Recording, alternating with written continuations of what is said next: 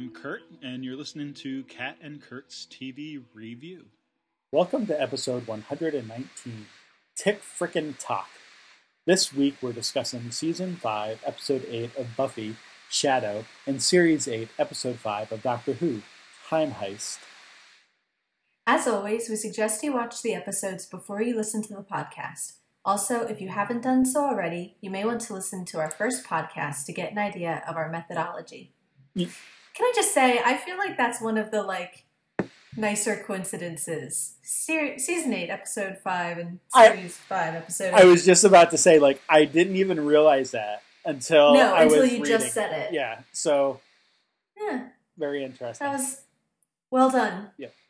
Well We- done, us. had a- we we plan we planned that three years in Yeah, advance. we, well, I was going to say we've had a number of nice little sort of serendipitous, you know, crossings here and there. Yeah. and this one um, was unexpected and good even unnoticed until just now. So interesting.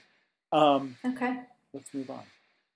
Okay. Shadow, Yeah, uh, David Fury episode. I know I, it is a David. I, I didn't episode. I didn't say I was going to start with uh, notes, Oh. and I don't actually have any other notes than just mentioning that. So Okay. there you go. There, Well- there's my there's my production notes for the week. That's good. Well, we like David Fury. Yeah. Um, and a good episode, I think.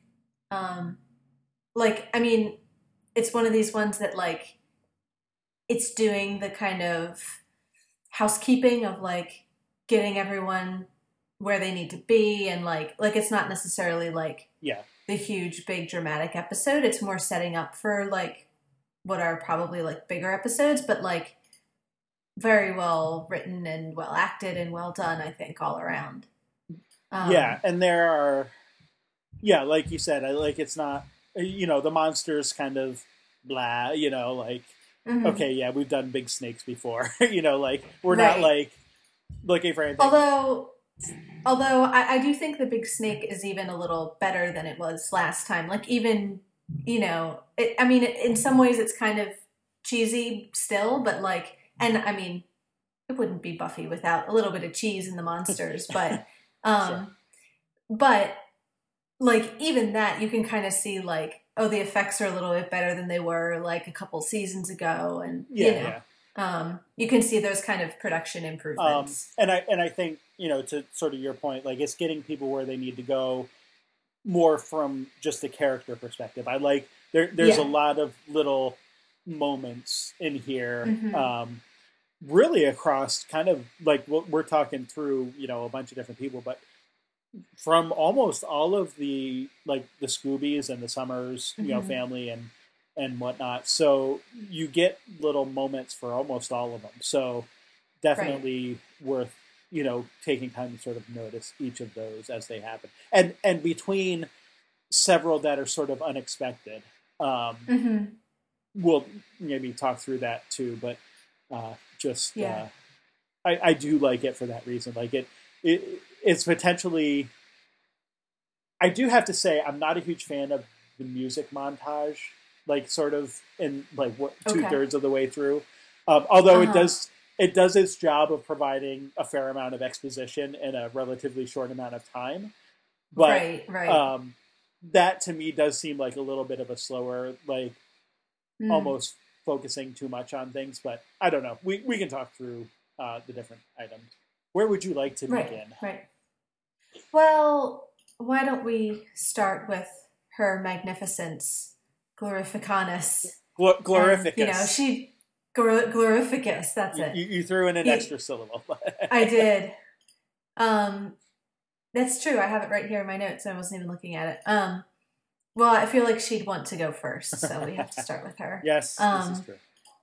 So yeah, so you know, I think Xander has a line about whatever kind of rat infested den she's probably hiding in, and then we kind of get this reveal of her fancy posh hotel, you know, with her like strewn uh, new clothes and shoes. Like even when she's sort of the villain waiting to do her, you know, evil deeds, she does it, you know, Right. in style and everything. Um, and she has Dreg, I guess his name is, this kind of very servile demon, you know, who is just uh, groveling and throwing every, you know, uh, being completely uh, just, you know, servile with her and over the top in his in his praise. Um, you know, and even when he makes a mistake, he says, "I beg you to rip out my inadequate tongue," and then like offers his tongue for Right. her. Um, Right. So yeah, like just kind of, I think all that is, you know, it it's not necessarily telling us things we couldn't have known about glory before, but just reinforcing this very, you know, kind of uh, vain, materialistic, you know, way that she is. Like everything is about her own glory, and that's how everyone must treat her. And her her mission is the most important, and her time is the most important, and Right. um, kind of reinforcing all those things about her. Um, and we do get the name for the first time, you know. Glorific. So. Glory yeah. is sort of a a nickname that Yeah. She'll allow him to use. Right.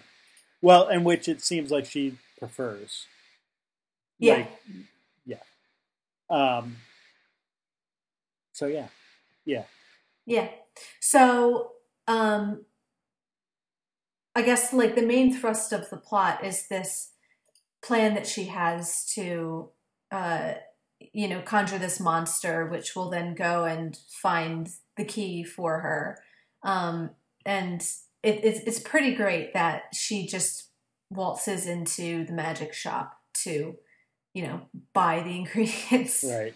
from Giles, you know, and there's the great kind of uh horror movie jerk moment of like she's right behind him, but completely undercut by the fact that, you know, A, she's not planning on like attacking anybody or doing anything, you know, bad, and he they have no idea and don't recognize her, you know. And then she sort of goes on her way and oh, she could turn up anytime and we would have no idea. So Right. kind of kind of interesting that she doesn't um for as much as we see that she is powerful and can you know beat up buffy pretty easily she's not the kind of person that will go in and you know uh ransack the the magic shop to get what she wants. She's sort of like you know uh, happy to play by the rules just to like you know buy her stuff and gets what she needs. And um that was i mean i think that's a slightly unexpected thing because i've been kind of thinking of her as this very showy kind of character. So it's kind of funny to have her actually go in and you know purchase things Yeah. and not make a big scene out of Well, it Well, and when you think about it too, like looking at um, the different, you know, like you said, there were like the the boxes and shopping bags and stuff. It's like, well, if you were just going in and ransacking places and taking what you want, you wouldn't have shopping bags because you wouldn't stop to like put them in a bag. So like it it Right. seems like that's something like it's not just like something particular for the magic shop. Like that that's actually something she I, maybe she just enjoys shopping, you know, like or Right. or something along those lines. But yeah, like that. There's a like it, it's not that she necessarily, like you said, just goes and stomps everything. She has no problem doing that if it's the best way to sort of get what she wants. But she's also perfectly Right. fine. Yeah, like you said, following the rules of society if it happens Mm-hmm. to not interfere with her will. right Um, Um, so, I mean, and so then, you know, she does, Giles sells her the ingredients, the very dangerous ingredients, and uh, she does end up conjuring this uh, snake monster. Um, you know, and, and again, I think I mentioned it before, just the kind of, uh, in case we weren't sure before, this reinforcement of the idea of how easily she can kick Buffy's butt, you know, and Buffy kind of says, Well, last time I wasn't really prepared. I didn't know what I was dealing with, and this time it'll be better. And it's No. not. I mean, she it like it, it goes just as badly, you know, uh, this time as it did before.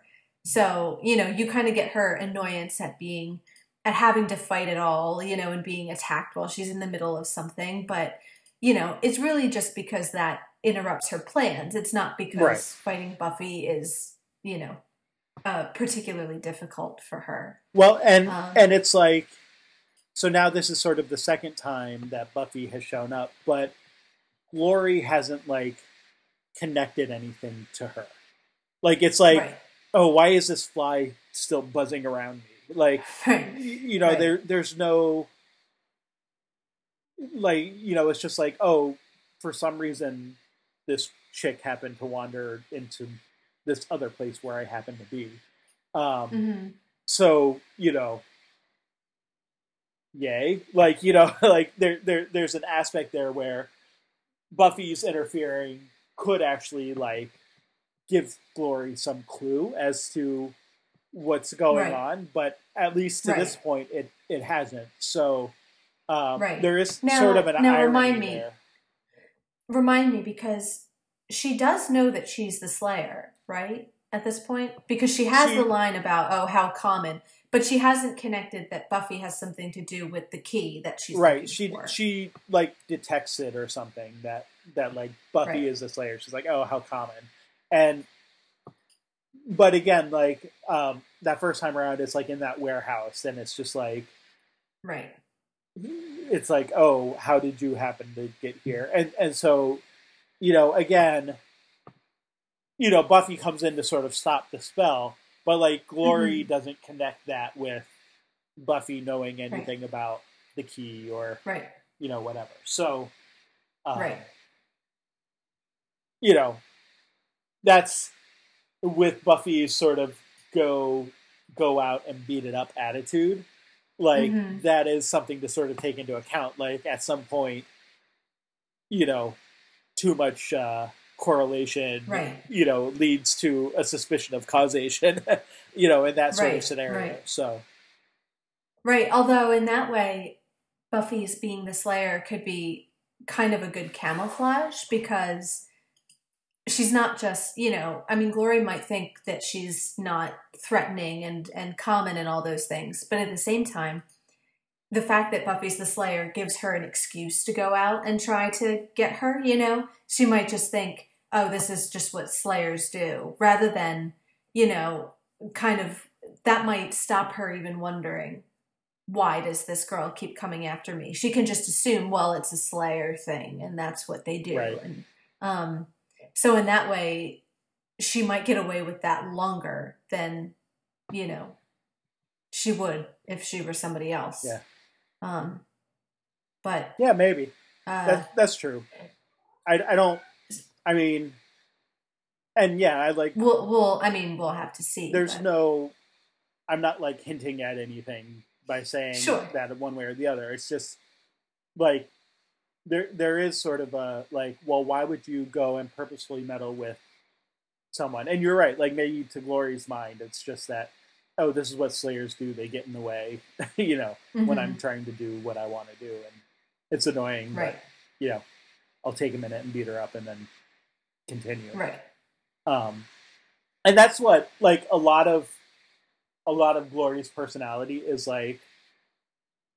Just give me what I want and do it now. You know the the, the Mhm. tick frickin' talk. Like this is you Mhm. know. I want everything, and I love even when like she's getting irritated when she says "arise," and like Mhm. the snake doesn't arise immediately, and she's like, Right, right. "Arise!" you know, Yeah. come on, what's going on here, snake? instant gratification yeah Very much, uh, yeah, yeah, very much a see it, want it now sort of thing. hmm Um, so well and that kind of Right. Begs the question her her line about you know does anyone appreciate that i'm on a schedule here is that just her impatience talking or is there you know is she referring to some sort of timeline of oh i only have this window to find the key before something happens so sure, um, and right, you know right, we don't we don't really know, I guess, at this point. So right no, but that's a good, that's definitely a good question. Like, is right? Is the timeline sort of artificial? Like, everything she wants to do has to be done within a timeline, and that timeline is Right. right, now. Right. or, I'm on a schedule just means I already told you to do this and you haven't Right. done it. You know. right. Um, Um, but yeah, there could be like some external factor that we just haven't learned about that mhm. is sort of prompting her to want to find it quickly. Um, Yeah.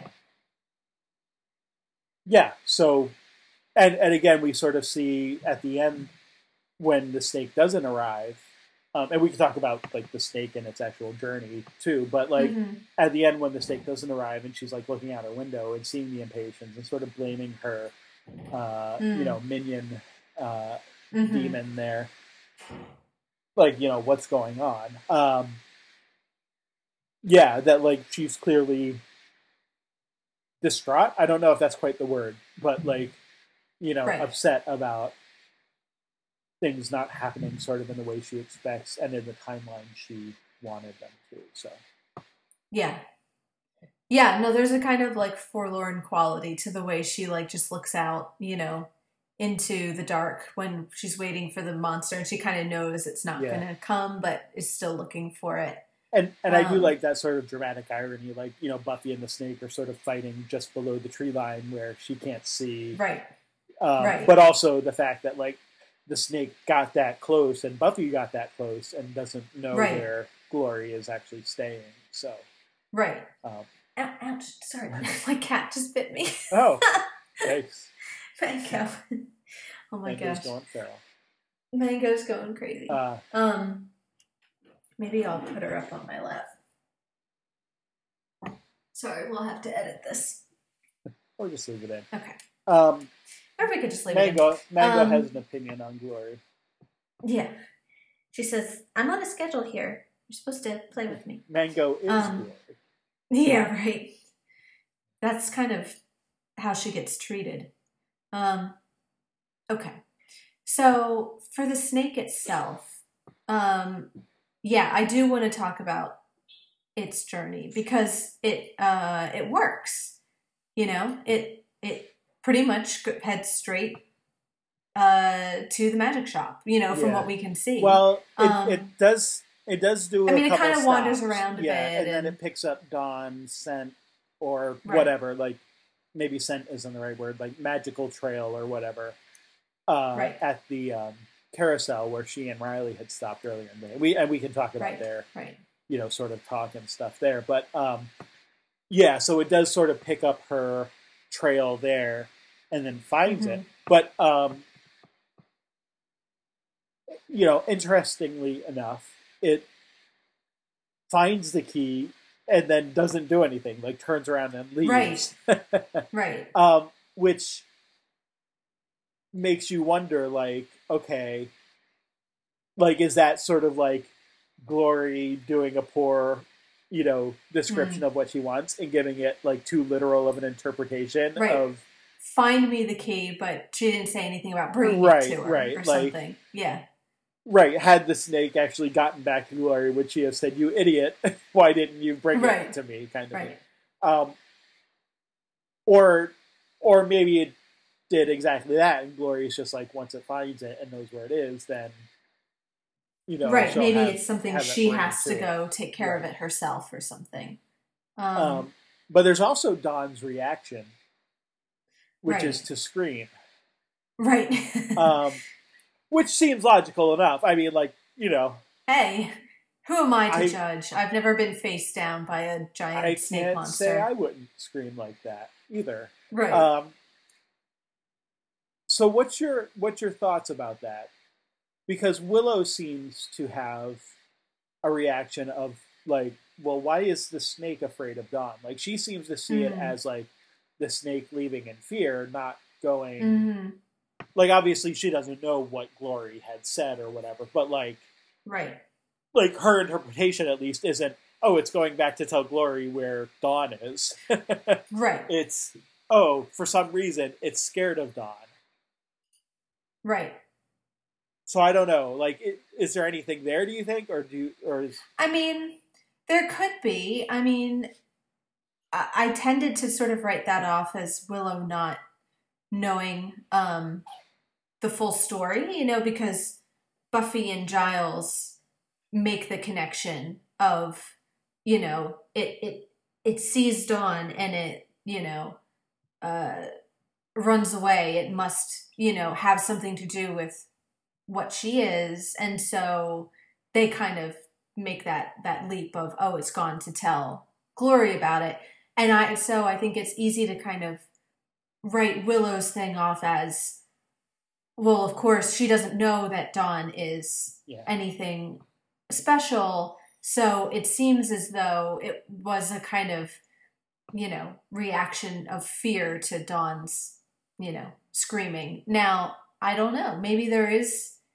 something there that, you know, that Willow picked up on that the others um, didn't because they might be jumping to all sorts of conclusions that aren't necessarily correct either. Right. So, um, yeah, I mean, that was kind of my reaction is that Willow just doesn't necessarily understand what's going on, but I I'll be interested to see if that perspective changes. Well, and I I think it's good- I think you're right to point out that like yeah, like Buffy and Giles, even though they know that like Dawn is the key, and Mhm. sort of have a vague description of what that means, they don't really know what the key is. no, Like, you know, it's sort of like you know we talked about before. It's sort of like an energy source that opens a portal, but at the same time is sort of the portal itself. And is the portal. so right. like like there's sort of multiple aspects from which to look at the key. And like so yeah i'm not i'm not trying to suggest anything because i'll be honest even knowing what comes later about dawn's sort of description like i don't quite know how to interpret that. It could just be like we said like the the snake is sort of fulfilling the uh, letter of you know uh, Right. glory's uh, uh, you know demand or, or order to it Mhm. or there could be something that's like magical to it like that Right. dawn it you know by like like there's the scream but it's also like uh, like maybe like a banshee scream where there's like you know something Right. behind it that like is yeah, scaring the, the and, and and I don't like we don't we don't get a specific answer to this with the snake because one you know like the snake's dead and doesn't talk and right. can't tell anyone um so like there's that aspect but also like it's just not addressed like that specific circumstance isn't addressed later so I don't actually know I'm just I'm Yeah. curious I was curious to see No. if like you had any and thoughts I mean, that was sort of my thoughts as I was watching the episode, and I saw like Buffy's interpretation, and kind of that made sense. But the way it's shot, um, I definitely like. At least at first, you do get that idea of um, there being something sort of supernatural about Dawn screaming itself. Like I think just the the fact that she doesn't just scream once it's it, it it goes on for so long and so there's this kind of like extended yeah you know um you know prolonged nature to it that definitely it makes it almost feel like that is her like defense mechanism is to like you know scream at something and it'll go away I will say this too. So when when Dawn was sort of introduced, I think we talked a little bit about fan reaction to her. uh-huh yeah One one of the reasons many people dislike Dawn is because of her screaming, or Okay. sort of like her, you know, high pitched like squeal, like when she gets upset, kind of thing. uh-huh Um, so I'll I'll just point that out too. Um, that's that. I mean, and that maybe that is her defense and, and that has nothing to do with like her character or whatever. It's just that that's Right. something that people tend to point out that they don't Right. like about Dawn, and and it's it it's usually included among you know other things sort of in that list of common uh, Right. things that they don't like. So Right. I mean, and it's it's complicated because you know, on the one hand, that seems like a fairly realistic thing for, you know, a 14-year-old girl like, you know, who I think a large part of the point of um, of Dawn is this kind of you know teenage girl who isn't the Slayer, who doesn't have all these powers, and so she can't react like Buffy to fighting something. So she does what an ordinary person would do, which is to just scream, you know? And so I think there's something kind of defensible and realistic about that, you know? So on the other hand, I can also see how um you know you're used to like really uh I, I really kind of have a weird relationship with the term strong female character. But for for Right. want of a better term, you if you're used to a show which has like strong female characters who don't scream at things, they fight, then there could be something frustrating about, you know, a character like Dawn, like who doesn't defend herself, who just sort of, you know, Right. screams. So I think there's some tension there of Unless that those is are her sort defense. of equally valid. What's that? Unless that is her defense. Unless that is her defense, which again was one of my first reactions was that's kind of the way it was presented, I think. At least the way it, the I don't know that the story and the script suggest that, but the the filming of it does, if that makes sense. Like the way whoever, the director or the editor sort of present it is you're right. It does have a kind of like um supernaturally, you know, uh evolved quality to it. Yeah. So and, and it's ambiguous know. again. It could just be the snake doing Mhm. what it was told to all along. It had Dawn stayed silent. Maybe the same exact Right. reaction would have happened. But right, Dawn didn't stay silent. She screamed, and so we Right. don't know right, right. What the actual truth is there. Um, Yeah. so Yeah. Um, yeah. So the last thing I want to mention with the snake monster, um, and this will transition us into Buffy and and her family, is is that kind of. Um, I thought that was a pretty effective sequence of realizing that it knows, and now we've got to hunt it down. You know, and Giles gets his little sports car out and Right. helps her track it down but Buffy's kind of uh fight with it, you know, and that it you know, that desperation of right, you're it's almost there and and realizing how close they were to glory finding out, uh, you know, um and the kind of like brutality of Buffy's fight and with it. and and we're Um, nearing. I mean, so this is episode eight. So we've just sort of crossed the you know third of the way through the season. You know, Right. so you're you're nearing like the mid-season sort of tension Mhm. point. Like if you're if you're thinking about such things, that might be about structure. yeah, yeah, that might be in like the midst of your mind. Right. Like we might be looking for some sort of a revelation or confrontation at this Um, point. Yeah. So just pointing that out too.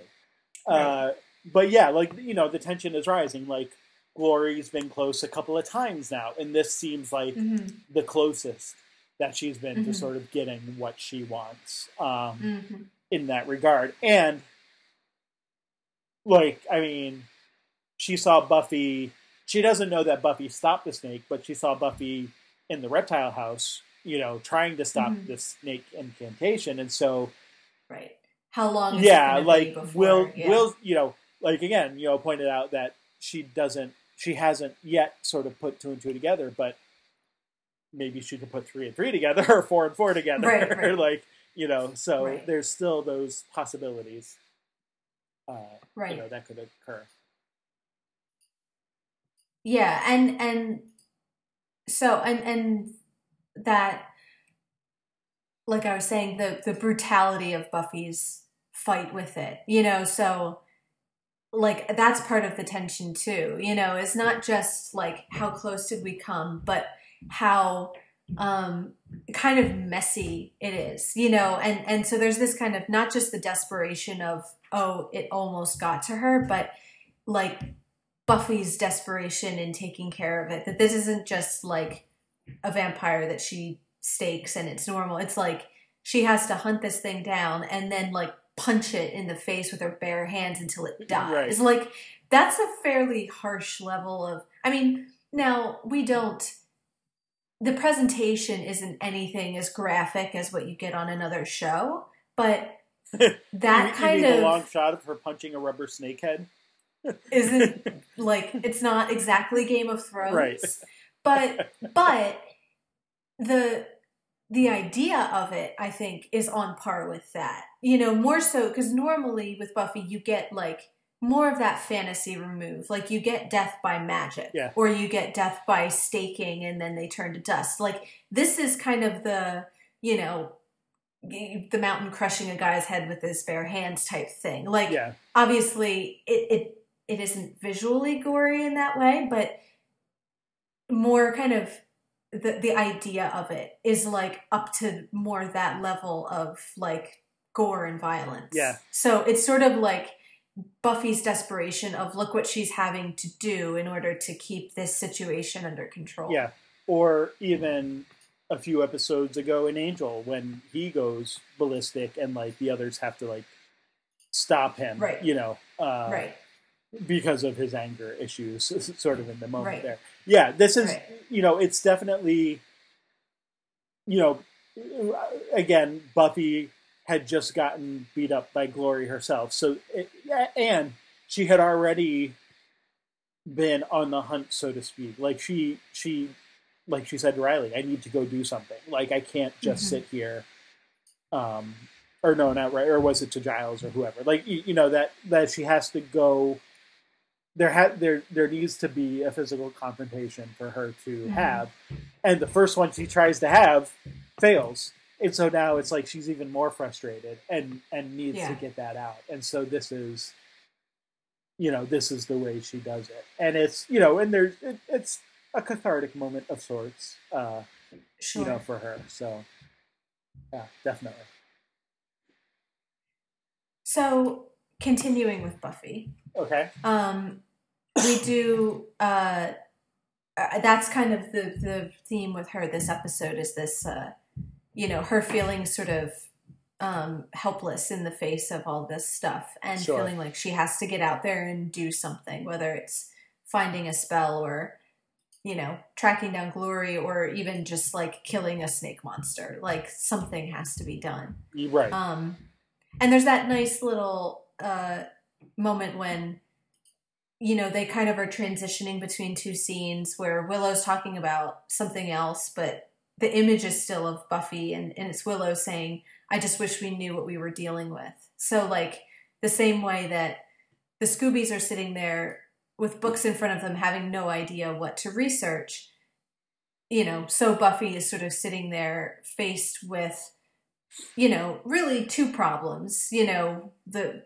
keeping Dawn safe, you know, from Glory, but obviously, you know, the situation with her mom and is sitting there without any information about either of these things and just the frustration of Yeah.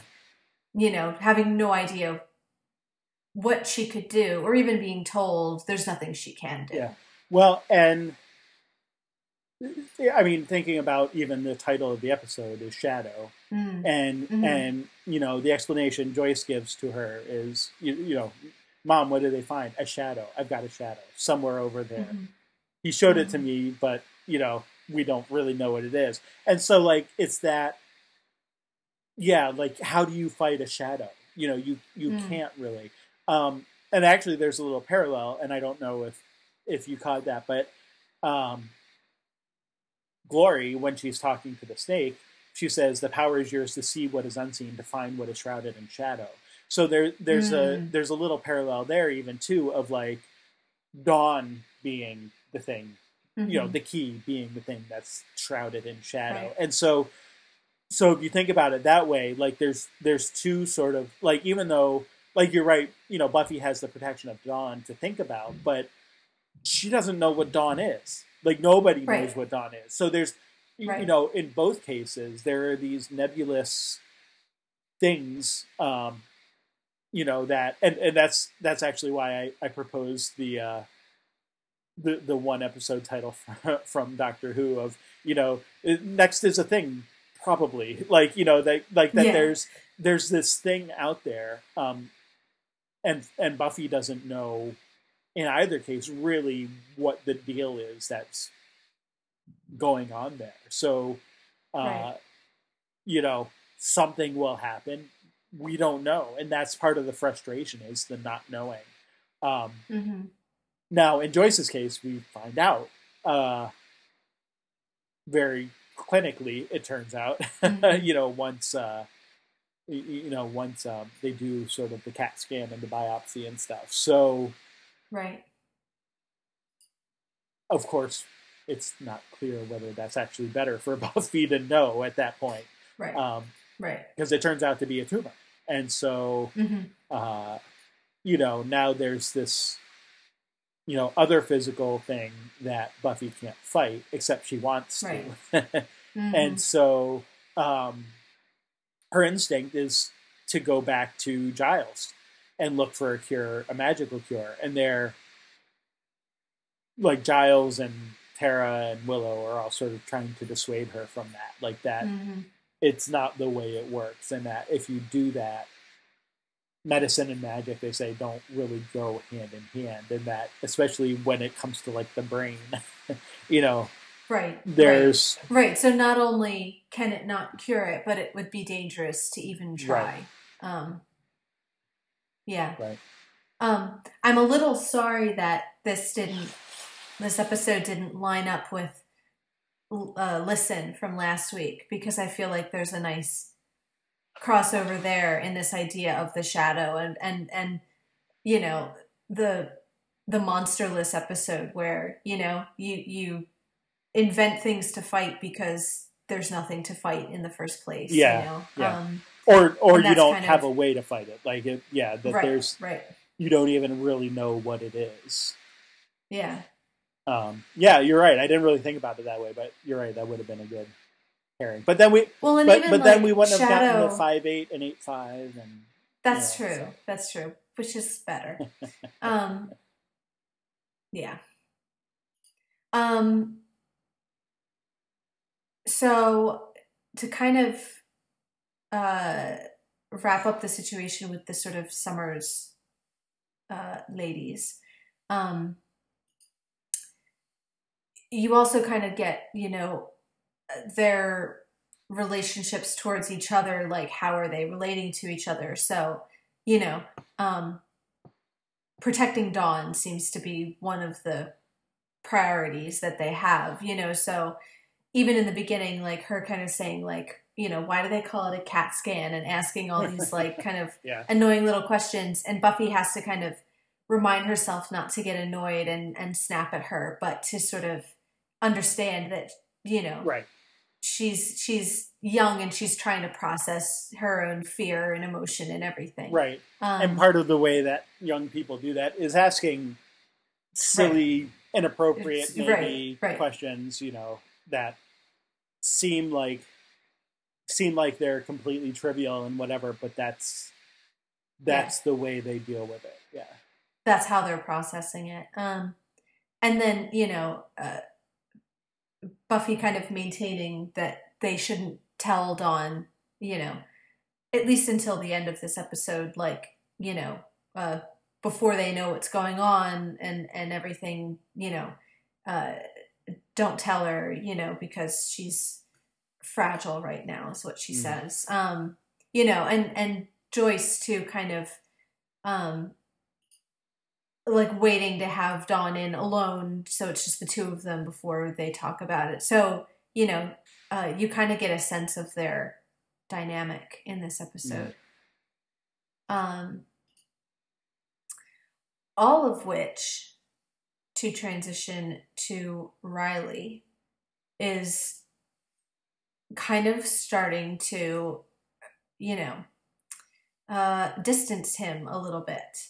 Um, you know, and you, you get that sense to kind of. I want to talk about his character through the episode, but to sort of jump ahead to the end for a second, you kind of. I get the sense that. Uh, I don't know what will happen, but potentially Buffy will end up, you know, sacrificing that relationship with Riley for this one with her family. That that Yeah. that's as much as anything else. That's what's kind of keeping her closed off. You know, so I mean, it's different things. Like part of it is just the stuff he's been dealing with about feeling inadequate. You know, part of it is her refusing to sort of share her feelings with him. But also, there's just that sense in the last scene when, you know, they're kind of talking, but as soon as, you know, uh, Joyce and Dawn open the door, Buffy goes right in and shuts the door and doesn't even really look back. That there's kind of a, in this moment, she has to sort of choose her family, you know, and that there's really not room for, you know, anything else. Um, maybe that's being a little unfair, you know, and Yeah.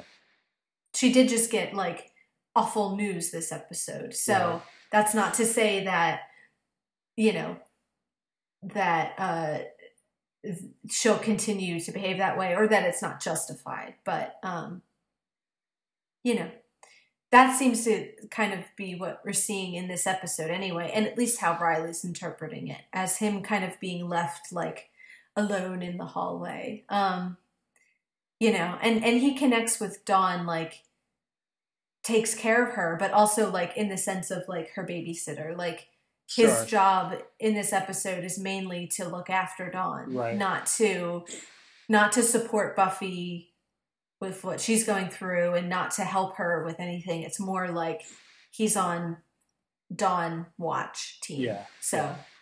Dawn duty. Dawn duty. Yeah. Yeah, um, which is not for where he is is not exactly the job that he's most interested in doing. Right.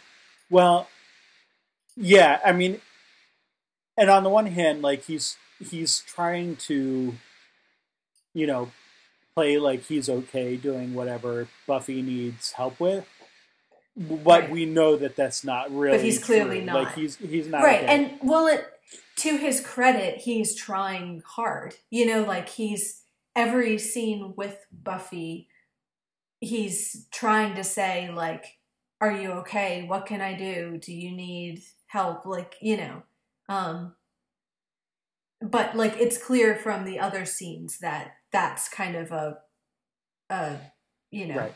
a role that he's playing. Right. And and even like so then of course there's like the discussion that he has with Dawn at the carousel. Mhm.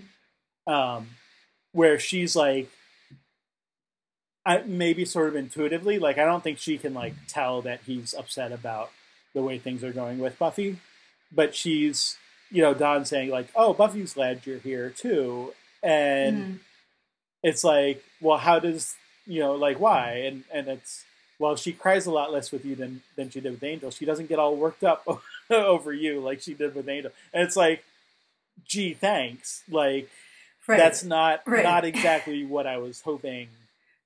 You know, right it's like it, it's it's well meant and it is a compliment but it's exactly the last thing he needs to hear Right. at this point in time like what he needs to hear is you know any confirmation that buffy feels the kind of passion that you know that he feels for her or that you know she's felt for some of these other guys. Right, you know, and what he's being told by everybody is that he's the kind of like vanilla boy next door, and his like main asset is that he doesn't get Buffy worked up, Right. like, you know, um, and and even when so then when later he goes back to the hospital and it's like it's okay, you can let it out, like kind of looking for He- that moment. he really wants her to to just lose yeah, it. get yeah. worked up, and and for him to be the one there, she's like, no, I I can't.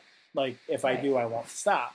And you know, again, like I don't think from Buffy's perspective, she's saying that to like make him feel inadequate, but that's how he feels, you know. And he's Right. looking at it very much from his own point of view of, you know, Mhm. oh well, you don't trust me to help, or you don't, you know, like I, you know, I, I'm not sure exactly, you know, the way to say it, but you know, he's looking at it of like, oh, okay, I'm not good enough to get that passionate over, and so like Mhm. you know, she just kind of does her own thing and then goes back into like her mother's room and he's just kind of alone. Right. So, um, right. and of course, there's also the earlier conversation with Spike mm-hmm. uh, about, you know, Spike sort of one bragging that he quote spent the night with Buffy, in, you know, yeah. in, in his own way, but also like, you know, the fact that, like you were saying, like you know, Spike calls him like white bread or something, whatever, and mm-hmm. and like it's sort of hinting pretty strongly, maybe hint isn't even the right word, that like, uh-huh. you know, he's more Buffy's type than Riley is and and that kind of right. thing. And like, you know, why didn't why do you think that she hasn't had Willow and Tara, you know, de you, you know, prevent me from coming back into the house and that kind of thing. And so yeah, there's there's right. there's a lot of there's a you know Spike sort of purposely laying those seeds, but there's a lot of like other right. you know either uh, unintentional or sort of more subliminal type of things that he's picking up along the way too and interpreting right. rightly or not you know in in that same sort of vein right well and it's it's subtle because on the surface it looks like dawn and spike are saying the same thing you know which is like you're boring you know like compared to Spike and Angel. Like yeah, like this is how you're different than them. You know. Um, but when you actually like read deeper into it, you say they're kind of saying like the opposite thing. Like you know, I mean, Spike, you know, not just trying to get a rise out of Riley, but also you realize like how much of this is to do with his own like wish fulfillment like sure. you know he he might be saying i'm buffy's type because he l- would like to be buffy's type right, you know right. like that's an attractive idea um you know and yes she did you know love angel but you know that's kind of a, a big leap to then say she likes all vampires just because they're vampires right. you know Whereas, you know, Dawn's point, again, like maybe she doesn't word it all that sensitively, but her point is getting worked up was a bad thing. You know, he made, you know, much as she loved Angel, she was not happy, you know? Right. Um, and maybe, you know, it's a, you know, that this is not a good type to have, that, you know, you want someone, Buffy wants someone who is, you know, more solid and and there for her and stable um you know but on the surface again to riley's ears it seems as though they're both saying like you know she's with you because it's safe and it's easy and all this kind of stuff. Right. Um but yeah so i just before we finish with riley i do want to mention the little spike scene because you kind of get him you know kind of a shock to realize that he can go in her house, that he doesn't have, that they still haven't, you know, uh, bother to sort of change, you know, the spiritual the spells to keep him yeah. out. Um, and he's sort of hanging in her room, sniffing her stuff, and like generally being a little invasive, and even like steals underwear on his way out, like right, like you know, doing his sort of spike thing. So yeah.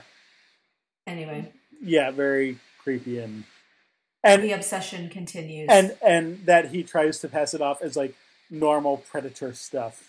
like, right, right. That's still weird and creepy, dude. Like that doesn't make right. it better. get her, you know, get her scent yeah. so, for the hunt. Yeah. yeah. Um.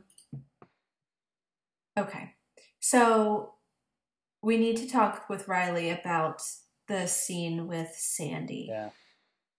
Um. So. Yeah. Cra- wow. Stepping stepping over lines a bit. Slightly line crossing a little bit. Um.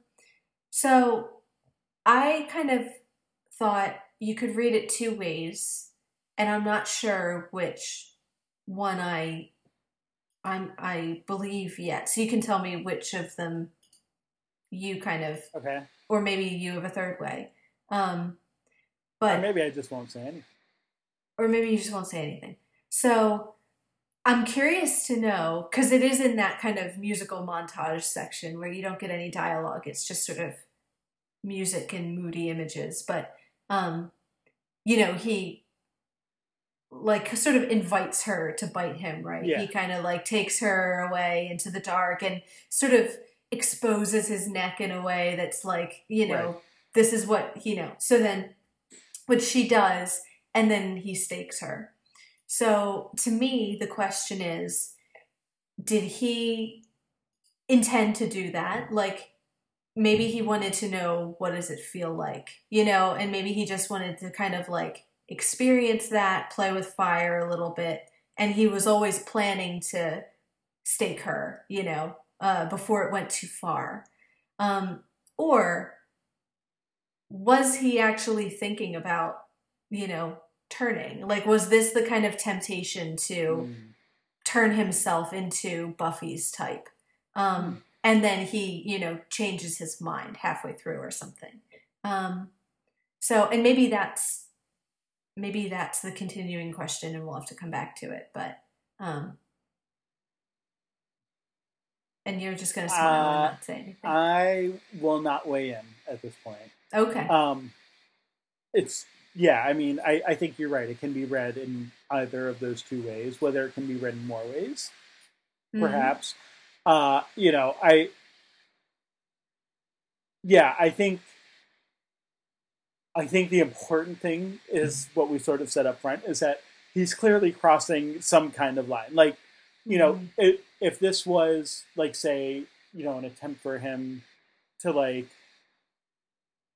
turn himself into a vampire to be Buffy's type, like that's that's clearly wrong because like like we know it didn't work out with the last vampire. And obviously Right. like even though there might be personality similarities between, you know, one's human self and one's vampire self, like we know that there's a demon aspect there. And so he won't be himself. Like it's clearly Right. wrong headed if that's the case of what he's doing. Um so I mean if that is sort of his motive, then good that he sort of recognized that that's not the way Mhm. to go. Um yeah, like but if he's like say, you know, luring Sandy, like that's also like like, you know, okay, did he did he bring her there just like solely to stab her and if so like why go about doing it that way? Why Mhm. like is there sort of self-loathing element to it which wouldn't Mm. be necessarily far from other scenes in this episode you know of him sort of. Right. feeling sorry for himself whatever um you know like does he feel like letting himself be victimized uh you know legitimizes killing her in some way and if not like Mhm. why like she's a vampire like is that in itself would sort of be a turn from his previous stance of just like all vampires are bad regardless of anything like their Right. history their right. soulfulness or whatever uh Mhm. you know like so he doesn't have a problem just running in with grenades and blowing up a bunch of vampires before why Right. why would that be something that he feels now he needs to allow himself to be bit first you know just Mhm. to kill her if that was sort of his plan all along so Right. And that's why to me the biting is the point. Like sure it's not about staking her because like you said, he could just do that if he wanted to. right You know, if he wants to just go off and blow off steam and kill vampires, he there's a ton other ones he can do that with. And if he wanted to just kill her, he could have just done that. But there's something about like he wants to yeah get bit. Now whether I guess then like to me that's clear. The the the follow up is does a part of him want to turn into a vampire too? Or is it just about the kind of like whatever thrill or danger he gets from Right. you know, kind of flirting with the idea but not really going all the way. Sure. Um Yeah. so yeah i mean i'm you know and i mean it also you know much as uh, you know before i was saying that buffy is kind of closed off to him, you know, with everything that's going on with her family. You know, you could really turn that back around on Riley, you know, uh, with the amount of things that he's getting up to and things that he's thinking that he's Yeah. not sharing either. So, Yeah. you know, he may have kind of started out more like it may have started out as if he sees it more as Buffy not sharing, but by now it that's a mutual kind of thing. Um, you know, and you know, this is like I mean, Buffy's not sharing because she thinks she'll fall apart if she does. He's like like you said deliberately going out and you know, crossing all sorts of lines. So it's getting more into the danger area. Well, and and Xander's the one who kind of really calls him out on it. Uh, yeah. Sort of surprisingly, um, hmm you Yeah. know, uh, like when he first goes in and and is sort of complaining about it. You Captain America blowed it up real good all by his lone wolf, wolf self, lone wolf lonesome.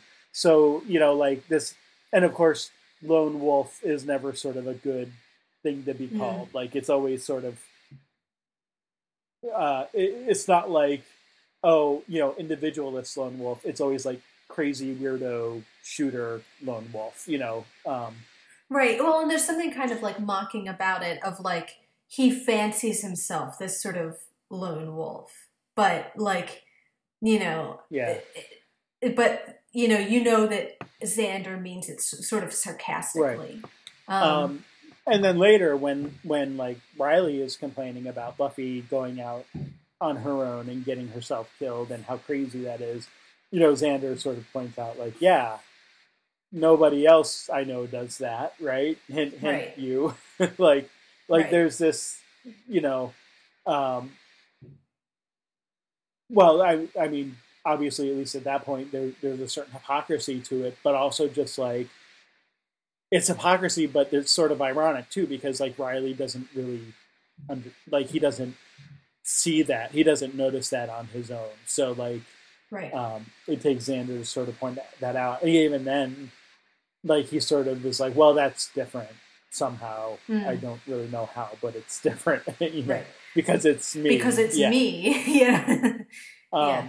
So, yeah, like I don't. I mean, there there is, and we've already pointed out that he's sort of being reckless, and you know, maybe maybe the incident then with Sandy is just another step up of that same, Mm. you know, escalating recklessness uh, that he's been sort of going through the whole time. Right. We'll see, I guess, Yeah. where that where that leads. Um, all right. Well, we've we're like almost to an hour here. Um, Mhm. any anything else for like Glory, the Summers, Riley? Uh, I think. No, I think I got everything I wanted to talk about. Okay. So maybe let's spend a few minutes on the rest of. Oh, Oh, you know what? We we did want to mention um, with Buffy yes, her little encounter with Ben. right. Um, just to sort of note that he keeps popping up. Yeah. And so, okay, right. So in this case, he um, sort of saves her from the doctor with no bedside manner. Um, Uh-huh. and but at the same time like agrees with the doctor and is like you you Right. need to go do something else like you need to find a way to deal with this that's not like sitting in the waiting room Right. for the next six or seven hours uh, right. which is exactly what buffy goes and does Mhm. you know she goes and hunts down the snake and you know has a big Mhm. cathartic fight you know punching bag rubber snake head style. Right. um so yeah like i mean he's not there long. He just sort of pops in and gives her his advice and then leaves. But Mhm. you know it turns out unlike riley and i'm not setting I- i don't want to set them up as like romantically you know opposites or anything but like from a perspective of what Buffy actually needs to do, Mm-hmm. Riley Riley doesn't offer like an active solution for Buffy, right? He he kind of is like, "What do you need? I'll help you," and she takes him up on it. Like, not saying that that's Right. bad or that like whatever, but he's passive in sort of the way that he helps her. It's okay. Well, can you take care of like since you're asking, can you take care of Dawn and make sure she gets to school on time? Blah blah blah Right. with Ben, it's like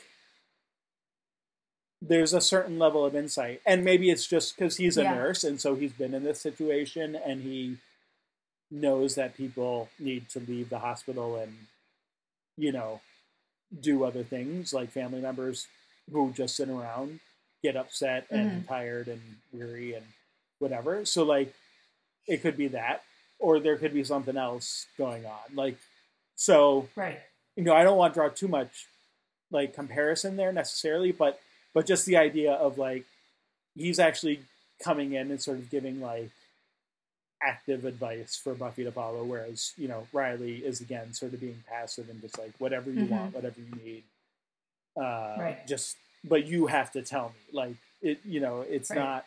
It's almost in a way placing more of a demand on Buffy, whereas Mhm. Ben is sort of Right. Giving her a bit of direction. Yeah, yeah. Like here's here's what you can do.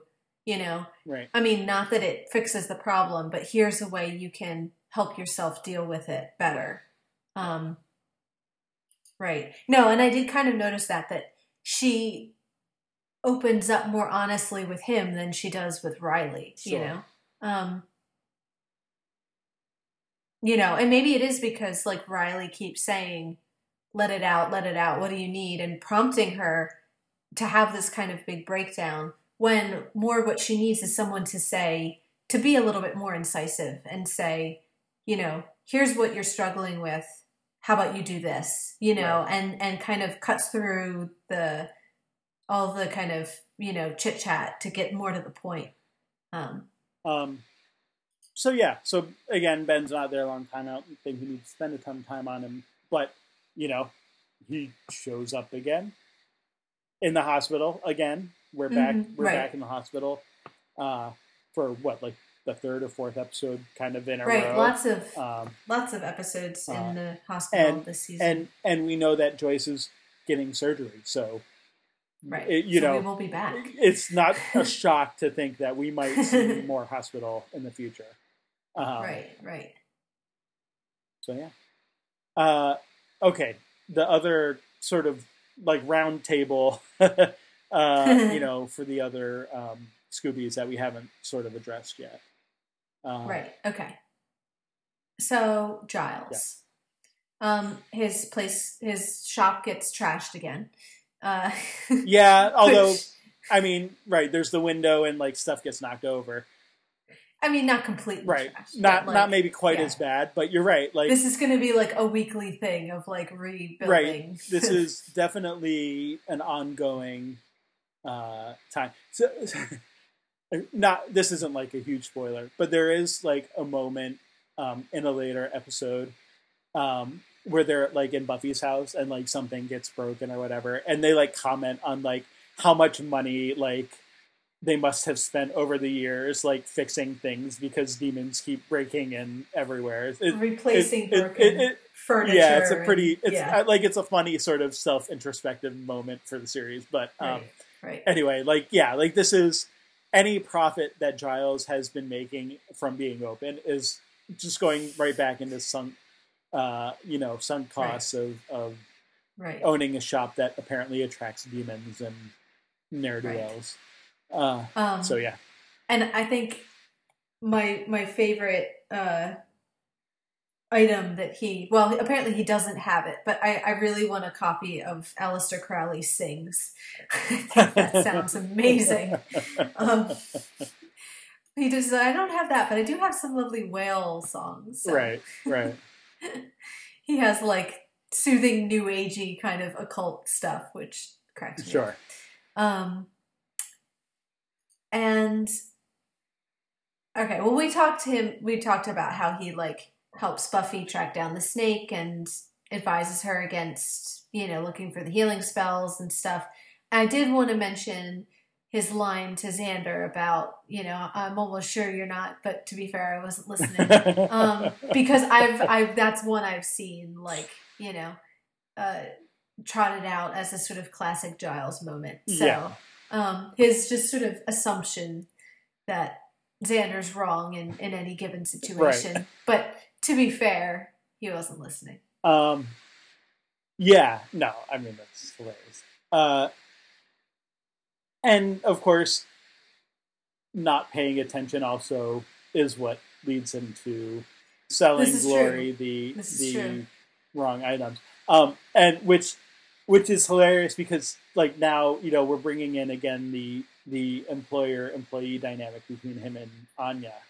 Uh, Right, And- right. Are you stupid and or something? Are you stupid? but also, like, not just that, but then also later when Anya's like, "Oh, we've had enough of you know uh, doing the wrong thing for one day," and everyone's like trying Mhm. to cover it up and like blaming it on Blaming Anya. it on her. and she's like, right? "What? That's ridiculous! Like, I didn't, you know, do the thing that was wrong." Well, and not only did she not do it, but she's the only one who actually was paying attention. Right. You know, like Right. if she'd been at the cash register, she would have known not to sell these things together and, uh, Yeah, you know, like and might have actually been able to prevent this from happening. So, um, I actually kind of feel bad for her in those moments because it's like she's coming across as this like you know incompetent right, whatever when it's like no wait a minute it's the guy who owns this place whose fault it is right, um, right. And she's the one who's actually catching this Right. stuff. um, so i mean it all comes out in the end and so you know anya's sort of vindicated but i, I, I like how she's like half whispers like giles sold it to her like Yeah. to buffy yeah. uh, anyway so um, and and also the idea that like xander is sort of coaching her on the side uh, uh, of how to be a good employee which you know he's had a lot of jobs so Well, and we've seen that he's was it in the replacement that like he got promoted at his construction job, so like he's actually good at being an employee and Right, like was a right. valued employee. So he actually does know something about it. But yeah, like he has all these sort of rules right for, that was rule number five you know, apparently rule number five yeah. is not telling your boss that he's stupid that he's stupid. um, so yeah uh, and and then also with anya the great reminder uh, of how much she dislikes bunnies um, right, the, right, that's the right. uh, you know Xander thinking of you know it's like that that uh, sort of Ghostbusters moment. I just tried to think of something that could you know was cute and couldn't like harm us in any way. And Xander's Right. thinking of bunny worshippers, and Anya's like, "Well, great, thanks for those nightmares." Uh, lots of lots of fun there. Um, all right, so Tara, I want to make sure we Tara. mention too because yeah. um, like actually, like I, I, I mean, Xander, we get sort of the moments with Riley. Um, Willow, we get the one sort of moment with Dawn. Uh, you know, sort of asking that Right. question, but there's not, and like she gives a little exposition, like you know, explaining to Buffy what transmogrification is, uh, you know, and that Mhm. kind of thing. But like, um, Tara's the one, like, and and we've sort of seen, you know, like with the episode with her family and stuff, that like like that's sort of her adoption maybe officially into the Scooby group, but like here's where like now it's like okay, she's there, she's with the books. And like she's actually coming up with the idea of like, you know, hey, maybe this is something remember that thing you said, Giles, about like, you know, the unspeakable thing? Right. Like, you know, and she's the one sort of putting stuff together that the others aren't. So just sort of further integration, I think, here and and you know, making herself useful and known to the rest of the group as um yeah, as just someone who's, you know, smart and capable and, and can sort of add to the group now that they've sort of officially accepted her. Uh, right. and- I feel like they sort of nominally ad- accepted her before, but now she's sort of acting like it. Right. Like she, like I even noticed that she's there before the others, so she's not just coming like tagging along with Willow. right. She's there first and helping Giles with Right. research, and like you said, she's the one to suggest, um, you know, about well, what if Glory is older than we think, and all these And- sorts of things. So and confidence factor. Like I don't think she Yeah. stutters once, like in this episode, or like hesitates. right, Like right, it doesn't do the like. Well, I think this, but Willow probably knows more than me, or Right. you know, like she offers an opinion and doesn't apologize for Right. it. so good, good on her. Um, Go Tara. uh, and yeah, I don't, I don't really have anything else. Did you have anything else for any of the other Scoobies? uh, no, I think that covered everything that I have. Cool. So, like, like you sort of said at the beginning, definitely, definitely an episode where we get a lot of these little character moments, kind of moving chess pieces around, so to speak, to to sort of get people lined up in certain Mhm. ways. Um, we'll see Mhm. how that lining up fares. Um, you know, Yeah. in in the next few episodes and uh, whatever. But yeah, I, I, I do like this episode. I think it it works pretty well because of those character moments, and um, you know, even though the the snake isn't still, you know, maybe the best uh, CGI Mhm. in the world, it's you know, it, it's really not about the monster. It's it's about those Yeah. um, connections. So Yeah. cool. All right, Okay. on to Doctor Who, I guess. yeah. Time heist. So, Uh huh. um, for well, did you have any production notes? Uh, Um, not anything important. Just to point out, this is another of the little co-written scripts, which, again, I don't know what you know how to interpret you know Moffat's involvement in this one. Um, so I mean, we just don't know exactly what that means. Um, but uh, the the co-credit is with Stephen Thompson, who hasn't always been the strongest. You know, um, Curse of the Black Spot, Journey to the Center of the TARDIS. Okay. Not great episodes. I, I kind of feel like, you know, um, I mean, I think he's getting a little better as time goes on. I, it's still a little befuddling, you know, why he gets called back year after year. Um, well, and you know, because his episodes are never really that fantastic. But I feel like for me, yeah, this one is a little bit more well constructed. It's a bit more watchable. Like, you know, I don't think it has as many of the problems as, you know, uh, you know, I, f- I feel like Curse of the Black Spot has a lot of problems that make it sometimes mm, hard for me to enjoy. Center of the TARDIS, I feel like, has a lot of potential. It just doesn't necessarily use its potential. And here, I feel like it, it's more competent. Like it's watchable. You know Mm. the the story and the plot work. Like it's it's well done enough. You know, it's not. You know, to me, it's still even him kind of doing a pretty good episode is one of the weaker episodes in the season, you know? sure, Just cuz I don't know that there's a lot of there there. But um, fair enough. you know. But I don't know. Maybe maybe we can prove me wrong. Um so that that would be my only production note. And it's not even a production note, it's more just my own opinion that like he's kind of, you know, on a very gentle upward slope in his Doctor Who career. And well, and it looks like so he's also written a few episodes of Sherlock. Um, Mhm. You know, which is whatever, like that's fine. Um, Yeah. but but his Doctor Who episodes are also the Doctor does genre episodes, Right. like all- like all Right. three of them so far. Anyway, Right. have been that that sort of thing. So it's like I not that the Doctor does genre is always bad, but like Mhm. I mean, there's obviously some very good ones. Town called Mercy Mhm. is pretty good, you know, and and whatever. So you know, there's some some decent ones there, but it's it's also not like like it's how much do you try to stick to the genre and how much do you try Mhm. to deviate because this is Doctor Who and it should be telling its own story anyway. Right. And I feel like there's some elements, um, uh, you know, as we break it down, but even just situationally. And I wanted to start with sort of this, the whole situation. Um, yeah.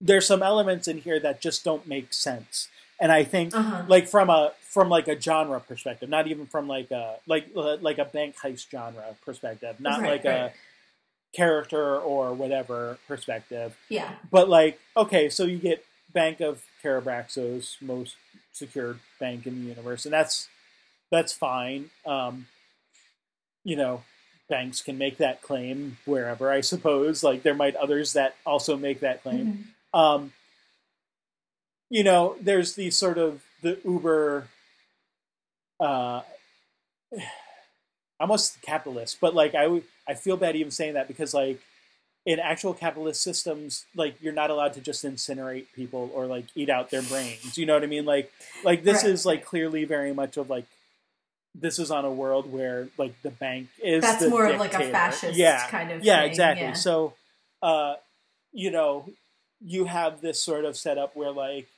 by simply walking into the bank you're basically forfeiting your life if they Right. if if the bank decides that you're up to no good and they're judge jury and executioner you know on the Mhm. spot um you know the the wiping of the memory is interesting you know be, especially given how much like we've seen in past seasons that memory plays an aspect and so you get Mhm. this you know wipe, wiped memory and the message that we've all we're all wiping our memory you know of our own free will kind of thing and so that's interesting i just don't know why like Mm. like I don't feel like it plays that big of a role Mhm. in this episode, especially when when you find out that everything they're going to do is to rescue the teller's partner. So like they could have just kept quiet about what they're doing. The teller would have read their thoughts and realized what they were going to do and Right. then said, "Oh, they're not guilty of robbing the bank." You know, like like it just seems like one of those things that's like created to over complicate a plot Mm. that's sort of weak to begin with. Mhm. Um, Right, like it's a nice idea that you know, uh, you to erase your own knowledge of what you're doing hides your guilt, so that protects you from this idea. But you're right, like probably they would be less guilty if they knew why they were going in there than Right. than having no Right. idea because. Having no idea why they're going in, this sort of default assumption is that we're criminals. We're Right. we're guilty because we're breaking illegally into a bank. Yeah. Whereas if they knew their mission, they would know this is a rescue mission and it's sanctioned by the head exactly. of the bank. That was the point and I wanted to make. and therefore too. we don't feel any guilt whatsoever because we know it's the right thing to Right. do. So Right. it's again sort of that like okay that sounds good but like does it really is it how thought through is this right, really right. So that's right, and I so like I could see that being done well. I just don't.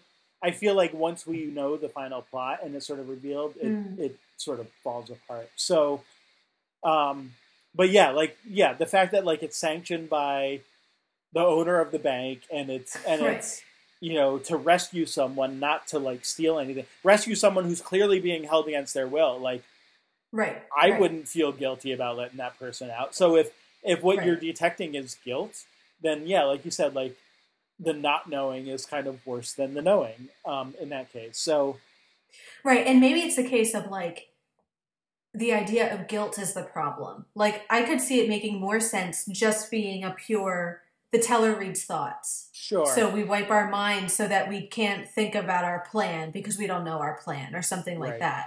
Um it's the it's that guilt factor that doesn't, you know, because actually because what the doctor says about the more we know, the more guilty we feel, that that's actually the opposite. You know, it's not true. The more they know about their mission, the less guilt they should feel. sure, Um, so it becomes a kind of counterproductive idea. um, Um, the, and the final thing is for the most secure bank in the universe.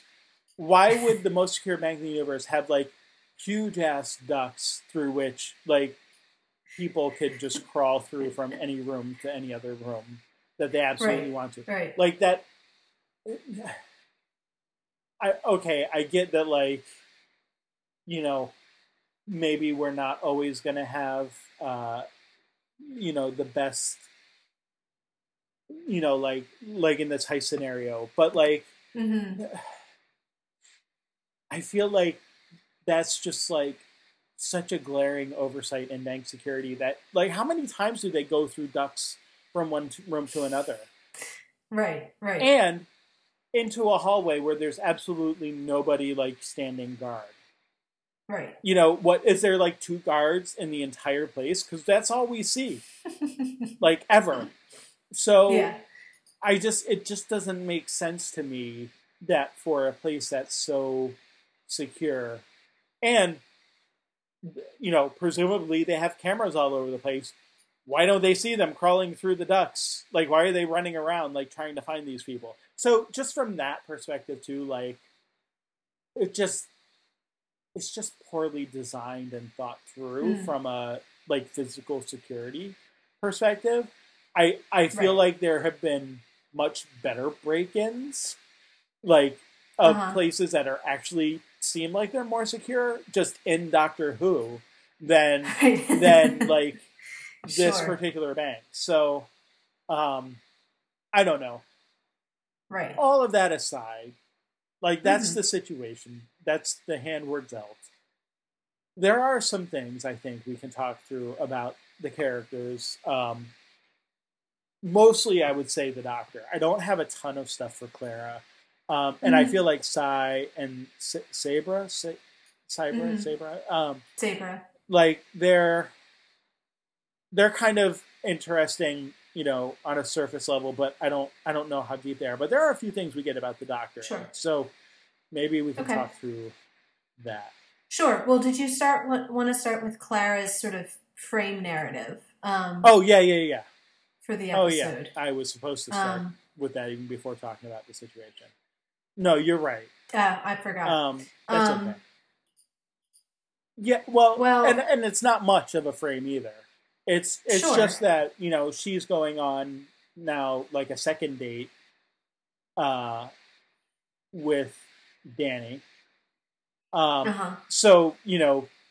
at we saw sort of her go back and make up and like they're trying it again um still Uh-huh. very awkward between the two of them Right. the so I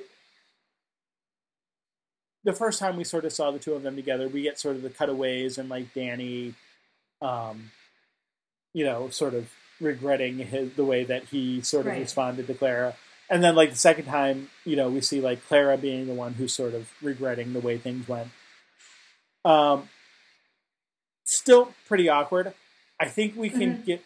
I think we can be done with the sort of cutting and go back to like more of a just like Mhm. traditional like okay here's what happened and like now here's Clara going on a date like I don't know In the order yeah, it. Sure. yeah I, I just don't know that it's always or like just see Clara getting ready for a date like do we even need the cut you know to go to see the two of them sort of talking awkwardly we know that's a part of like their interaction with each other and it Right, just right. like again that doesn't go anywhere really here so um sure.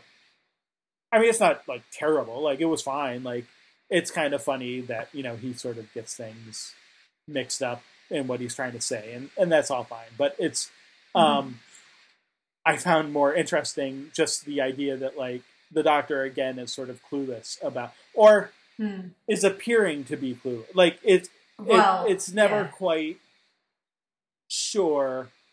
You know, is the doctor actually not aware of like why Clara has colored, you know, a colored bin face? You know, like as he says, Right. Or why do you, why are you wearing heels? Do you need to reach a tall shelf? Right. Like, right. And I think that that that question is raised um, because we've had that pretty much this whole season with this new doctor. Is this um, these kind of oblivious insults to Clara about her appearance? You know, Right. like like oh it's fine you're built like a man and like you know uh you know digs about like well you don't have makeup on and she does have makeup on all this kind of stuff like um you know when we get it in this like she's kind of trying to say like look how good i look and and he's sort of you know not you know just not getting it Right. um Right. but you know i think there is a little bit of room to question whether or not that's deliberate because you know if we so if we're going to wrap around the frame to the end of the episode when she goes off to Yeah.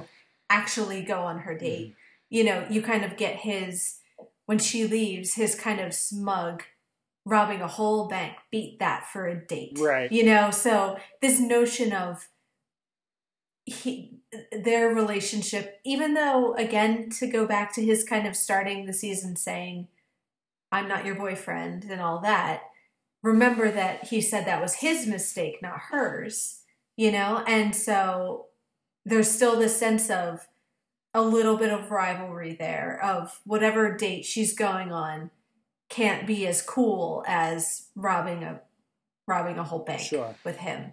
So I think that kind of opens up the question of is is he protesting a little too much about how much he doesn't notice her, Sure. you know, her appearance or Sure. you know, all those sorts of Yeah. things. Yeah, I mean that possibility is there, I guess. Um, and and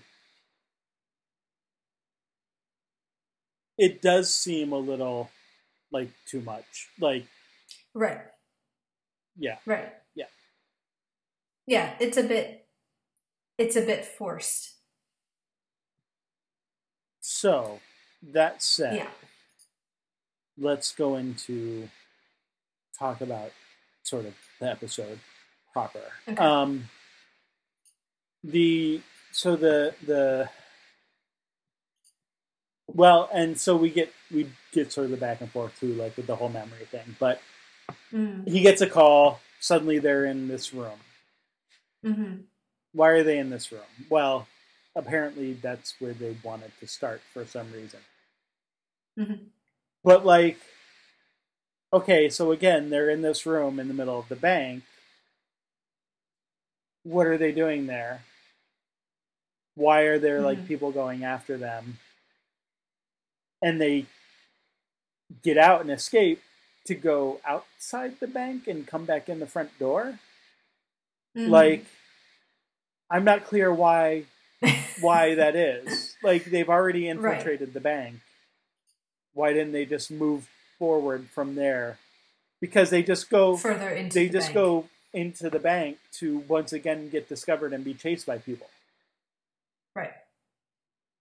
So I I don't know. Like we don't really get an explanation about that. Um, but we do meet Yeah. sort of the other two members. So we get Psi and Sabra, and Mhm. um, Psi is an augmented human and Sabra is a mutant human. Um, Mhm. And they both sort of have their woeful stories. Um, Psi being a criminal who doesn't remember his family. How sad. Uh, Mhm. Sabra is, um, you know, like she she apparently can't control what she looks like because if she touches something else, she'll look like that thing. Uh, I was gonna say she's rogue, but you know. well, but yeah, Rogue is a little different though, right? Rogue is like she like kills people when she touches them. Um, that's true. That no, that's true. But that kind of forced uh, solitude because of her inability to touch other Sure. people, and that that inability to touch being kind of metaphor for her sort of isolation and all that kind of thing. Um, Yeah, no, in that aspect, you're right. I wasn't, I didn't, I didn't really think about it that way. But yeah, I could see that.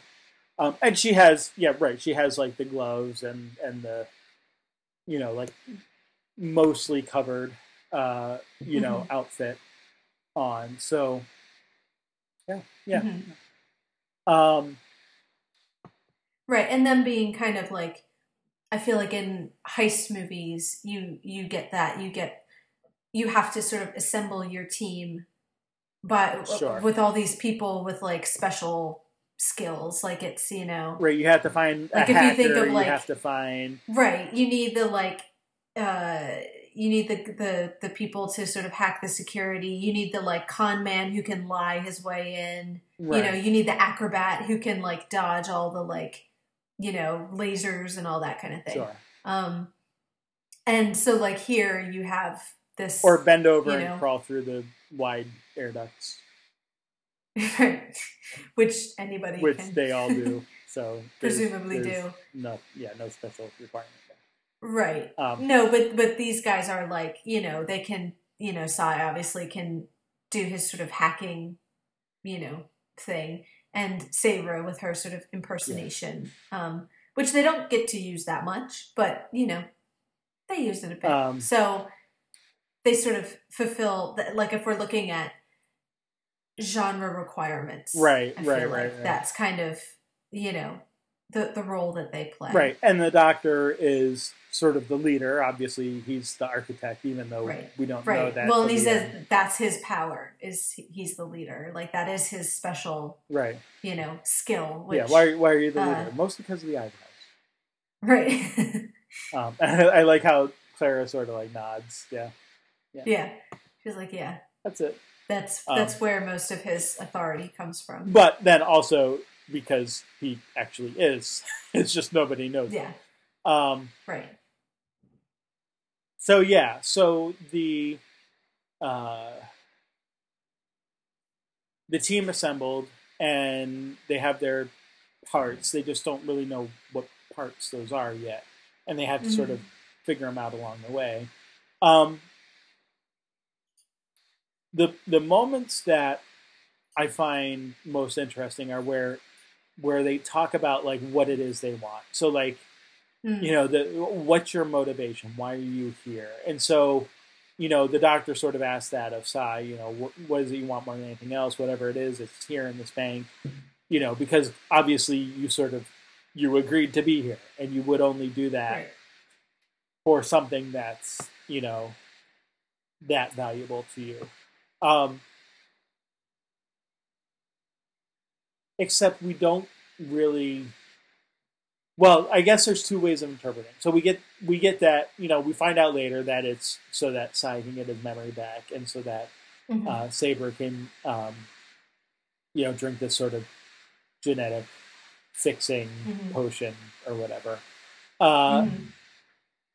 we don't totally get what it is that the doctor and Clara are there for. I mean, we we get that their thing is in the private vault, and so it's to help this woman, which is not really the thing. It's to help free the other person, but it's not like Right.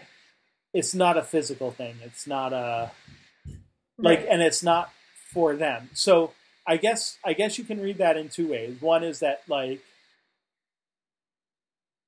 okay the thing they're getting is just that they like to help people you know and Mhm. and and that's fine like the doc that's what one of the things that the doctor does is he helps people right he helps yeah. you know, comes in and sort of saves the day and rescues them and whatever. That's fine. But also, but like the other thing is that like, like you sort of mentioned, the the point of it isn't so much even what it is they're rescuing. Uh, It's it's that then the doctor sort of gets Clara to himself for a while Mhm.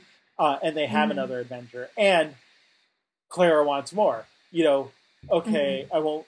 You know, don't go rob any banks. You know, don't go rob any banks. What? You know, well, without me. Like that's it's Right. that without me part that he's sort of interested in. Fishing for right. Um, yeah.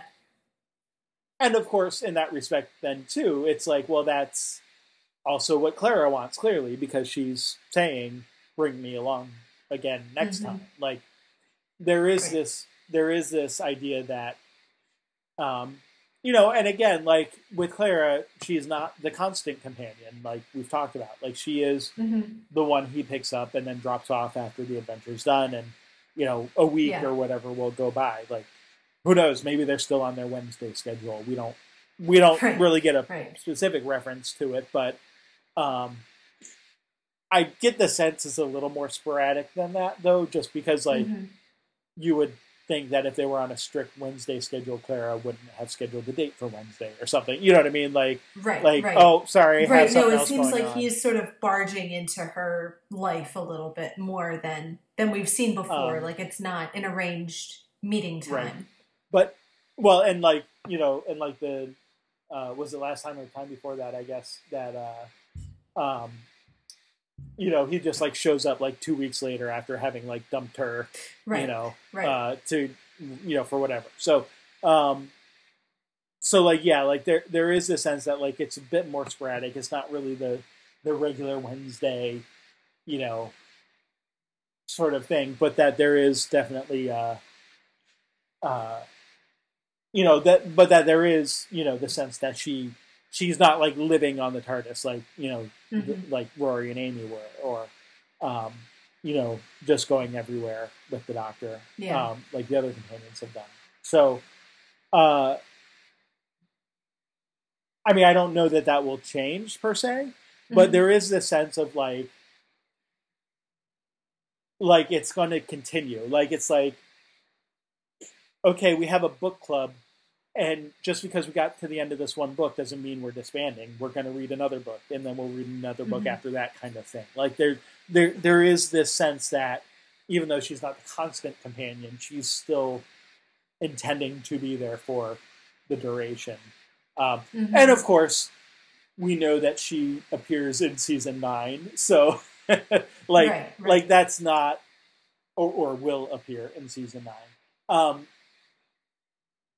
so that's not wholly like out of the question or anything to sort of look at that, but just from an attitude perspective of like she's enjoying what she has with the doctor.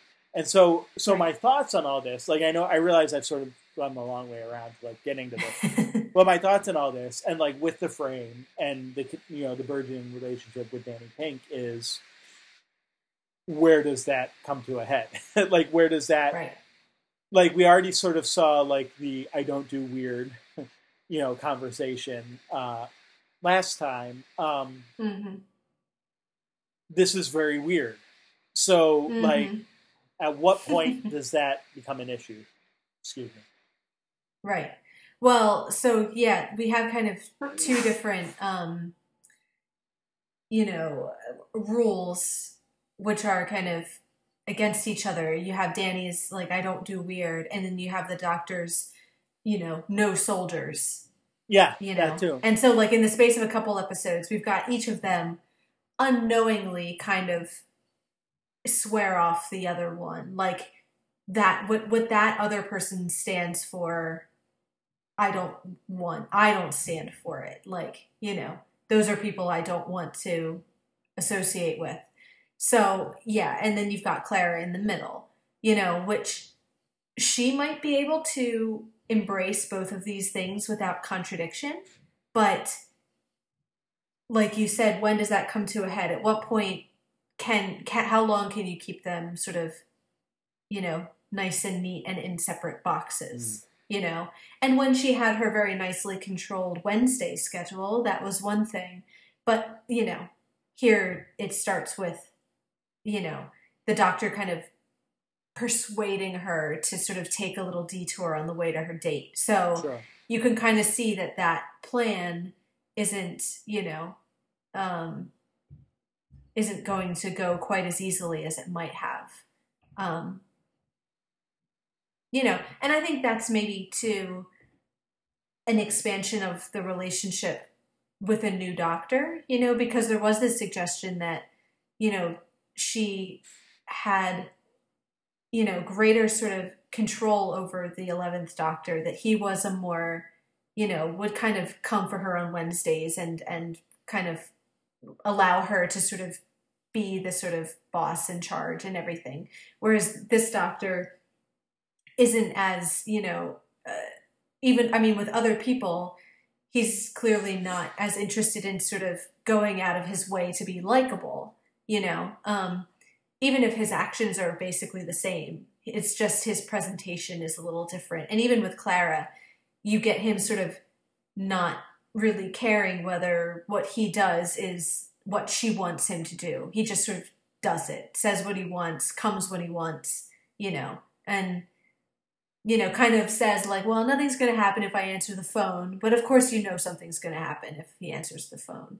You know, so there's this kind of sense of he is, you know, a little jealous of her company and Sure. isn't very interested in uh he's not going to be as easily dissuaded to sort of stay over in his corner, I guess. Right. So, Yeah.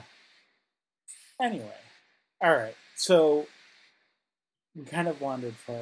Well, I kind of wandered far afield, um, and all that. But I do think I, I.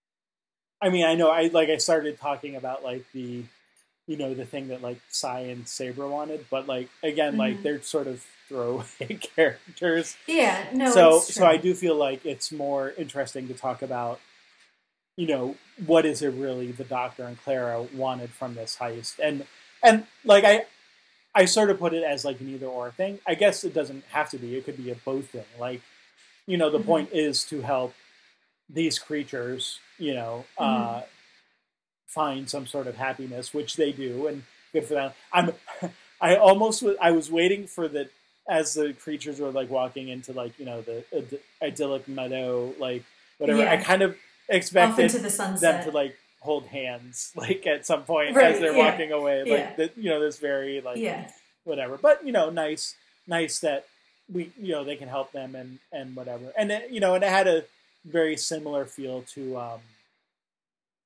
uh the episode with like the pocket universe i can't remember what that was. yes, was yeah, like, yeah. I think so too. That kind of surprise romantic ending of like yeah monsters in love and and Right. we've set them free and how wonderful. Right. So, um um, so there you know there there's that and like like again that's what the doctor does like repeatedly he he goes on to Mhm.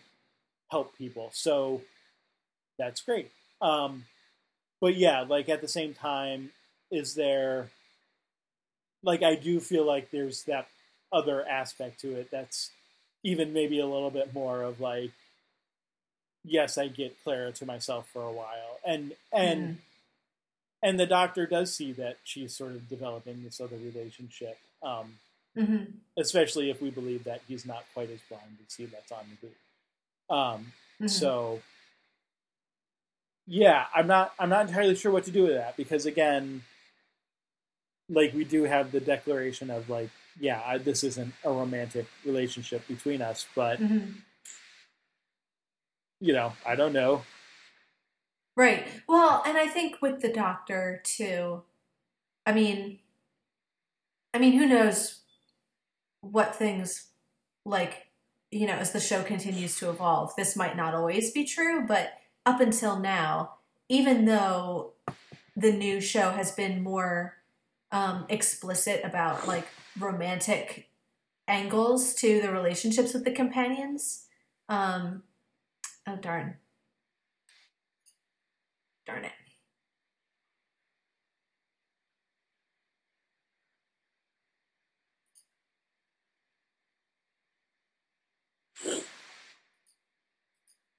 Are you there? Yeah. Hi. I lost you for a second.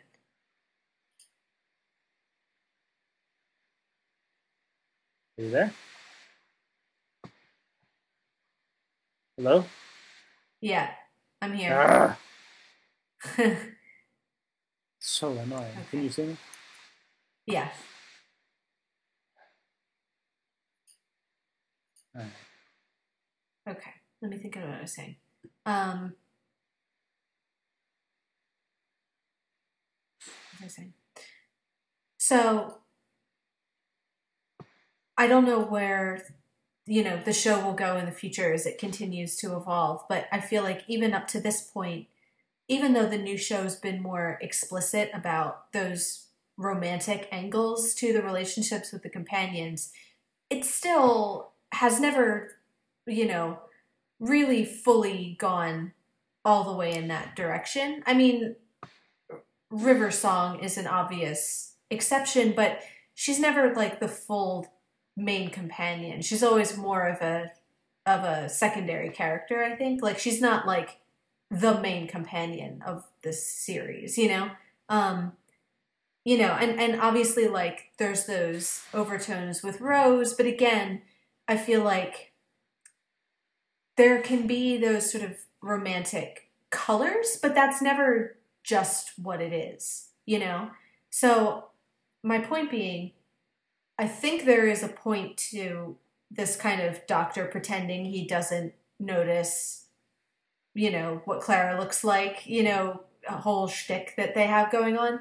But I don't, I also don't want to take it to mean that, you know, the doctor's sort of just in love and pining and pretending that he's not. Like, I think he can sort of, you can still have that rivalry and not necessarily have it be 100%, you know, romantic, I guess. Like, there's the aspect of just he guards his companions jealously no matter what, you know, and part of it might be a kind of attraction to Clara, but part of it is just like having that other person to go, you know, throw yourself into adventures with and not liking that, you know, she's with somebody else. Like, I mean, we saw the 11th Doctor kind of act that way with Amy and Rory, and there wasn't, you know, the, you know, even. Uh, there was more attraction on Amy's side, it seemed, than there was on the doctor's side. Like he never really, yeah, you know, uh,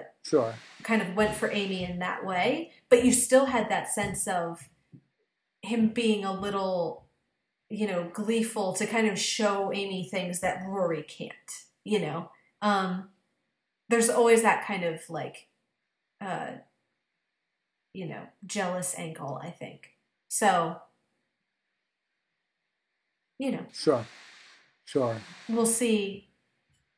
We'll see where that goes. I yeah, guess, and but, and it um, like I mean, there is a sense. I mean, just from a doctor companion relationship. I mean, there is there is always a sense that it's a close relationship, even without Yeah. it necessarily being romantic. Like, mhm. I, I agree with sort of what you're saying there. So, um, and that and that there can be jealousy sort of among friends too. Like, it doesn't Mhm. just have it, you know there can be you can be jealous if a friend of yours is spending too much time with their significant other and not with you, especially if in the past, before they had that significant other, they spend all their time with Right. you. you know, so right, right. so there is that aspect of it, certainly. Um, Right. Yeah. Um. Well, in our, uh, I'm not sure what other important things there are to talk about. The one I definitely do want to hit before the end is this whole idea of the architect. yes. Um. Because I think that is one of the kind of nice reveals of this episode. Because I feel like as it goes on, I think you do kind of get that growing sense that the architect is probably the doctor. You know, maybe different people get there at different points, but I feel like they hint it enough that you can kind of start to feel it coming. But I like, I, I kind of feel like that would be just kind of a, a, a predictable twist, except for the fact that they make such a big deal out of it, you know, and there's this whole like plot point around the fact that the doctor realizes that he's the architect. And how does he realize that? Because he can't stand him. Right. and so you kind of get this notion of, you know, the doctor, you know, this doctor, again, being a little abrasive, not always the most friendly towards other people, but at the same time, he's not kind of arrogant about that. You get that he kind of gets on his own nerves. You know, Yeah. like Yeah. you know, he kind of knows that he's, you know, a kind of a jerk sometimes. And you know, and even not even just in this incarnation, but just, you know, his own personality. So, you know, I like this notion that I know one thing about him, which is that I hate him, you know, because he's overbearing and manipulative and he's so clever. And clearly, you know, there's really only one person it can be. Right. Um, so, Yeah. No, and there's there's definitely with the the whole clone stuff going on. There's this whole idea of like looking into your own face and um, mhm. you know the the I, I thought the I thought Delphox's response to um, you know asking like well why are- why is this your job kind of thing, and it's like, well, the face fits. Like I thought that was a little heavy handed. Um, especially a second time through when you like know that it's when you know uh, right. that she's a clone. But um, but there is that sense of like, on the one hand, like like in both cases with the Doctor and with um, Karabraxos, that they're, you know, you only can trust yourself to do the job well, but you also kind of don't like yourself. So you know, Right. there's there's this sort of dual. Um, uh, uh, what's the word? Like Right. egotism at, at the same time as like the self-loathing is there. yeah So, um, right so yeah, I don't, you know, I don't know what to make of that per se, but um, yeah. Uh, the doctor, not the first time we sort of referred to him hating himself. Um, Mhm. You know, I don't know how much that will continue to play out, like as far as like what that means, like. Mhm. but uh, yeah, we definitely have gotten that that sort of idea before too. So, um, right well and i want to note too his kind of uh the, that little uh shut up shut up shut it up up up up you know that kind of little rant he goes on. You know it's not the first time he's told people to shut up this season and that's kind of a running 12th doctor thing of you know um you know and this one gets the most sort of creative with the way that it does it. Um you know and and kind of the the takeaway afterward is that this is the closest the Capaldi doctor will get to his sort of foul mouthed Malcolm Tucker character. You know, like he can't really be as colorful in his language, but he can tell people to shut up kind of creatively. So, um, you know, kind of further giving him little quirks that are, you know, unique to him. Sure, sure. All right. So I don't have anything more Okay. to talk through. Um, the the the teller and his spouse or her spouse or whatever is saved. Mhm. Um, the doctor sort of says there she is, but we don't we don't Mm. really know why one of them is female and the other isn't. Right. like there's no explanation given. It's just I guess the No doctor sort of features. sort of right. knows, I guess. Um, but yeah, I I think I think unless you had anything else you wanted to sort of cover, I'm I'm good at this point. Uh, no, I think I think for this one we can probably wrap it up there. Alrighty. Cool. Well, we will be back then with another episode of Angel next week and some more Doctor Who. All right, see you then.